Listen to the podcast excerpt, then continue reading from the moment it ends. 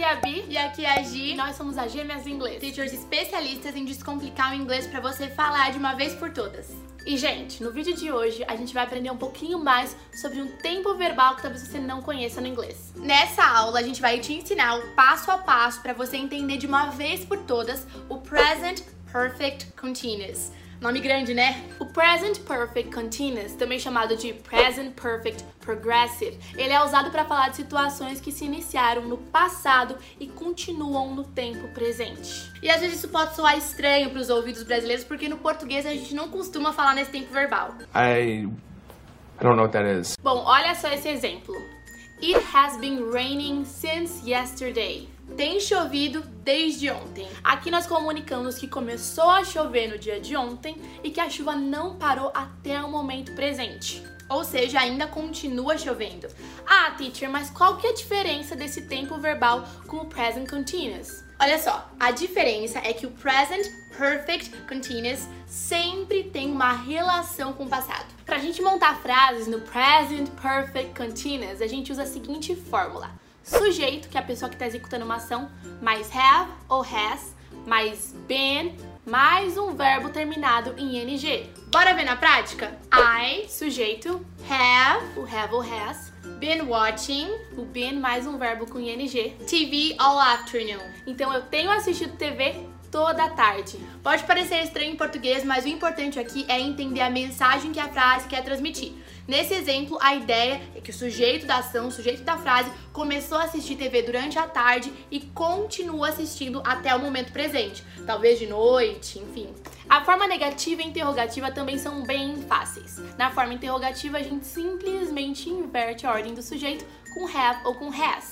Have ou has mais sujeito, mais been, mais verbo com ing. É o famoso uh que a gente fala. Por exemplo, Have I been watching TV all afternoon? Eu tenho assistido TV a tarde inteira. Have I been watching TV all afternoon? Percebeu? Se a gente estivesse falando essa frase na afirmativa, seria I have been watching TV all afternoon. Mas como é na interrogativa, have I been watching TV all afternoon? Na forma negativa, simplesmente a gente acrescenta o not. Então fica sujeito, mais o have or has, com o not, mais o been, mais o verbo com ing. I have not been watching TV all afternoon. Eu não tenho assistido TV a tarde inteira. Perceba que ela falou I have not. Agora bora partir para a parte prática. Quando é que a gente usa esse tempo verbal no dia a dia? Bom, como a gente disse, o present perfect continuous, ele é usado para tratar de ações que começaram no passado e que elas continuam até o tempo presente. Mas dentro desse contexto, a gente consegue dividir essa ideia em alguns segmentos diferentes. Primeiro, ações com quantidade específica de tempo. Nesse contexto, um período específico de tempo é usado para identificar a duração de uma ação. Pode ser que algo começou há 5 minutos, 3 semanas, ontem, ano passado. She has been studying for the past 2 hours. Ela está estudando há duas horas. She has been studying for the past 2 hours. Então perceba que eu tô falando que ela começou há duas horas atrás a estudar e tá estudando até agora. Have you been working on that project since yesterday? Então você tá trabalhando nesse projeto desde ontem. Have you been working on that project since yesterday? Percebeu que eu tô perguntando se você tá trabalhando desde ontem, porque provavelmente eu tô te olhando agora e tô vendo você trabalhar. Então, nossa, você tá trabalhando nesse projeto desde ontem? Começou ontem continua até agora, até esse momento presente? Você percebeu a noção aí de um intervalo de tempo que a gente está determinando? No caso, nossa, você tá um dia, desde ontem fazendo. John has not been driving for over a year. Então o John não tem dirigido há mais de um ano. John has not been driving for over a year. Então percebeu só? Ele parou de dirigir há mais de um ano e até hoje ele não dirige. É uma ação que começou no passado e continua até hoje e a gente tá falando dessa delimitação de tempo.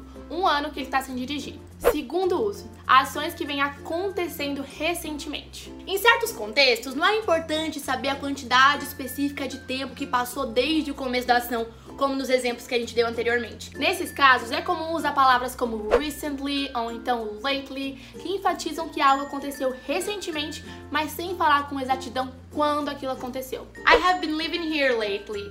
Eu tenho morado aqui ultimamente. I have been living here lately. Perceba que ninguém tá falando quando começou, há quanto tempo tá acontecendo. A gente simplesmente fala que está acontecendo recentemente, que aconteceu recentemente, teve um começo recente e continua até hoje. Recently, he has not been feeling well. Então, recentemente, ele não tem se sentido bem.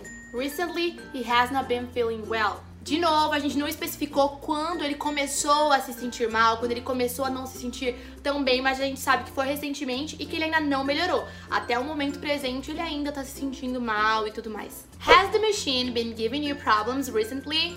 A máquina tem te dado problemas recentemente? Has the machine been giving you problems recently? Então perceba só que aqui a gente está perguntando se ultimamente, recentemente, a máquina tem dado problema. A gente não está especificando quando ela começou a dar problema. Eu sei que foi recentemente e que continua dando até hoje. Bom, é isso aí, students. Lembre-se, o grande lance do present perfect continuous é falar de ações que começaram no passado e que ainda estão acontecendo no momento presente. Pensa mesmo como uma linha do tempo. Começou aqui e tá se estendendo até o momento. Bom, e se você gostou do vídeo de hoje, não deixa de dar um baita like, de se inscrever no canal se você ainda não é inscrito para ser notificado de vídeos que a gente posta aqui todos os dias e também de mandar esse vídeo para aquele seu amigo que tá querendo aprender inglês com você. Pois é, toda quarta-feira a gente tá postando vídeos de gramática aqui no canal. Então, se você tem dúvidas gramaticais, já faz uma maratona, acessa o canal, começa a pesquisar, porque são conteúdos que a gente faz com muito carinho para te ajudar a facilitar a sua vida e descomplicar de vez o inglês. A gente se vê no próximo vídeo. Bye bye! See you!